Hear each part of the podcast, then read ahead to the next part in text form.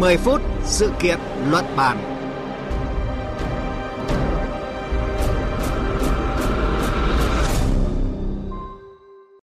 Kính chào quý vị và các bạn đang nghe chương trình 10 phút sự kiện luận bàn của Đài Tiếng Nói Việt Nam. Thưa quý vị, Tổng thống Mỹ Joe Biden đã đánh dấu ngày quốc khánh của Ukraine và tròn 6 tháng Nga phát động chiến dịch quân sự đặc biệt tại nước láng giềng này bằng khoản viện trợ quân sự lớn nhất từ trước đến nay cho Ukraine, trị giá gần 3 tỷ đô la Mỹ. Với các hạng mục hỗ trợ cho chung và dài hạn, giới quan sát cho rằng dường như Mỹ đang có sự thay đổi chính sách đối với cuộc xung đột tại Ukraine, có thể báo hiệu sự sẵn sàng cho một cuộc chiến kéo dài. 10 phút sự kiện luận bàn ngày hôm nay sẽ thông tin cụ thể về bước đi mới nhất này của Mỹ cùng phóng viên Vũ Hợp, thường trú Đài Tiếng Nói Việt Nam tại Mỹ. Cùng cảm nhận chiều sâu thông tin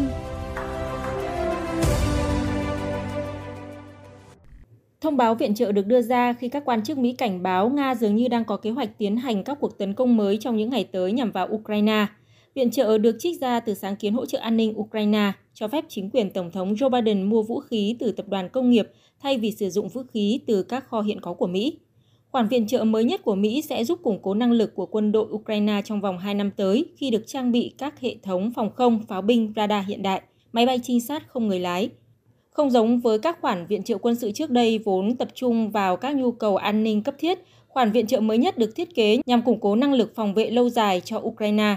Thứ trưởng Bộ Quốc phòng Mỹ Colin Khan nói. Về bản chất, gói viện trợ này nhấn mạnh cam kết của chúng tôi trong việc hỗ trợ Ukraine lâu dài, tăng cường khả năng quốc phòng, góp phần xây dựng sức mạnh lâu dài cho Ukraine. Thưa quý vị, thưa các bạn, sau khi được thông qua, gói viện trợ của Mỹ dành cho Ukraine có thể mất vài tháng hoặc thậm chí nhiều năm mới đến được Kiev.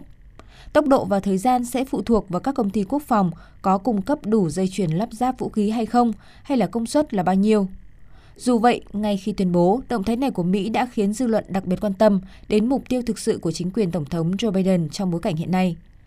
Như đã giới thiệu, bây giờ phóng viên Vũ Hợp, thường trú Đài Tiếng Nói Việt Nam tại Mỹ sẽ cung cấp thêm một số thông tin cùng quý vị. Vâng, xin chào anh Vũ Hợp ạ. Xin chào biên tập viên Phương Hoa và quý vị thính giả.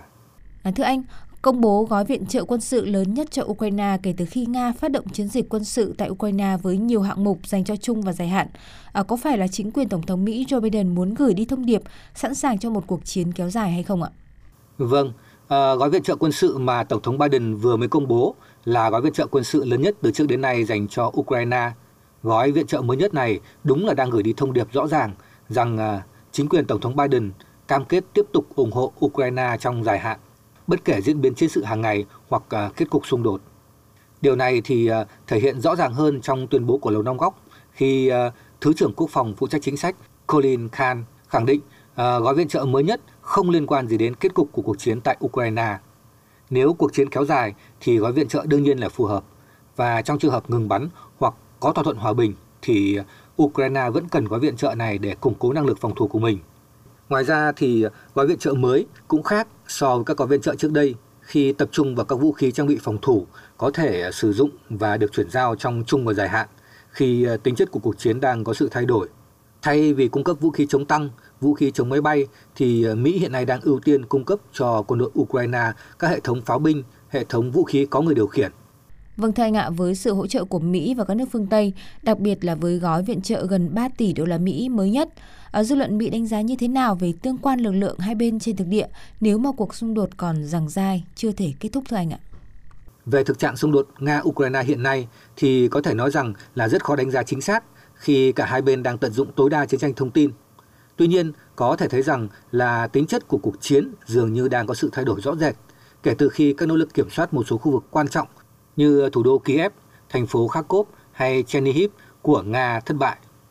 Sau hơn 6 tháng xung đột, chiến dịch quân sự đặc biệt của Nga đã chuyển trọng tâm sang khu vực Donbass, miền đông Ukraine. Nga thì à, dường như đang chuyển sang các chiến dịch quân sự kéo dài với quy mô nhỏ hơn, sử dụng pháo binh không quân tấn công hàng ngày. Trong khi đó thì với viện trợ quân sự của phương Tây, Ukraine có thêm khả năng tấn công tầm xa nhằm vào một số khu vực hiện do Nga kiểm soát. Trước ờ, các diễn biến mới, Ukraine và phương Tây thì cho rằng là sức tấn công của Nga đang chậm lại. Còn về phía Nga thì ờ, giới chức quốc phòng nước này cho biết là cái việc quân đội Nga giảm nhiệt độ tấn công là nhằm giảm bớt thương vong cho dân thường. Thực tế cho thấy đây không hẳn là cuộc chiến giữa Nga với Ukraine mà được coi là cuộc chiến giữa Nga với Mỹ và phương Tây. Cho đến nay, à, chưa có bất cứ dấu hiệu nào cho thấy là xung đột Nga-Ukraine có thể giảm nhiệt cũng như là một giải pháp đàm phán hòa bình khả thi.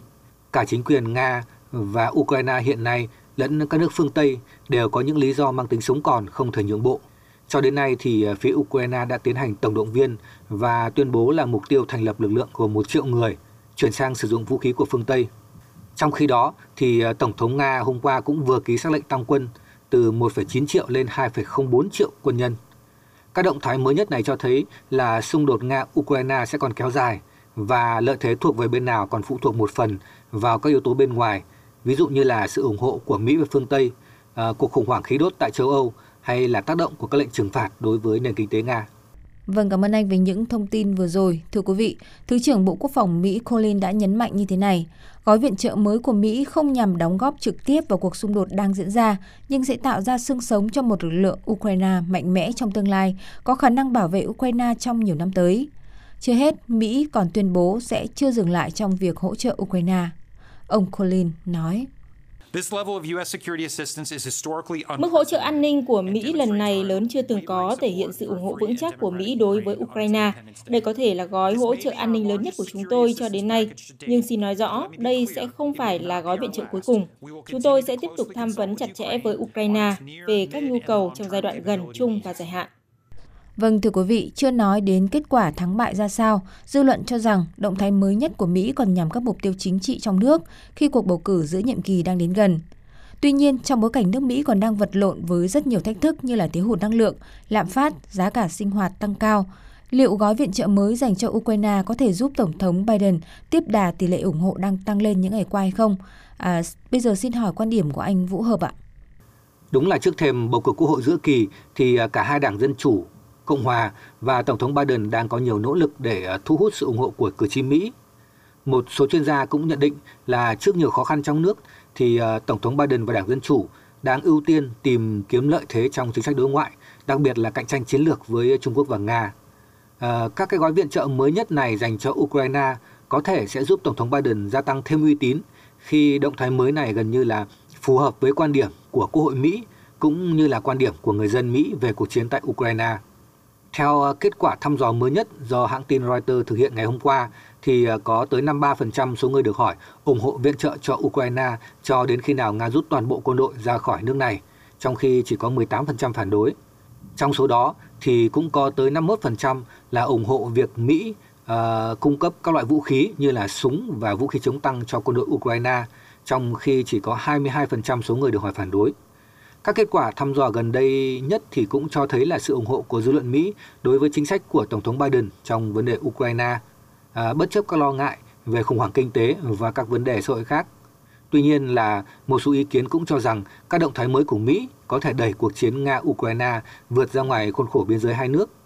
Theo à, uh, như chuyên gia nghiên cứu châu Âu à, uh, Sin Monaghan của Trung tâm Nghiên cứu Chiến lược và Quốc tế, thì uh, với các chính sách của Tổng thống Biden và quan điểm của Tổng thống Nga Putin – cuộc chiến hiện nay giữa Nga và Ukraine có thể lan rộng hơn và khiến các nỗ lực đàm phán chấm dứt xung đột khó khăn hơn nhiều, thậm chí là không thể diễn ra trong ngắn hạn.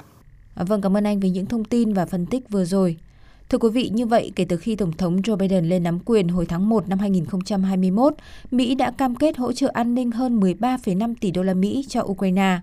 Đây có thể nói là khoản tiền không nhỏ trong bối cảnh nước Mỹ đang cần phải lo toan nhiều việc, đặc biệt là cuộc khủng hoảng lạm phát nghiêm trọng hiện nay. Vì thế, việc cân bằng giữa tăng cường vị thế, vai trò của nước Mỹ trong các hồ sơ quốc tế và xử lý các vấn đề trong nước để ghi điểm với cử tri trước cuộc bầu cử quan trọng vào cuối năm sẽ tiếp tục là một bài toán không hề dễ dàng đối với chính quyền của Tổng thống Joe Biden. Tới đây thì chương trình 10 phút sự kiện luận bàn cũng xin dừng lại. Cảm ơn quý vị và các bạn đã chú ý theo dõi. Xin chào và hẹn gặp lại.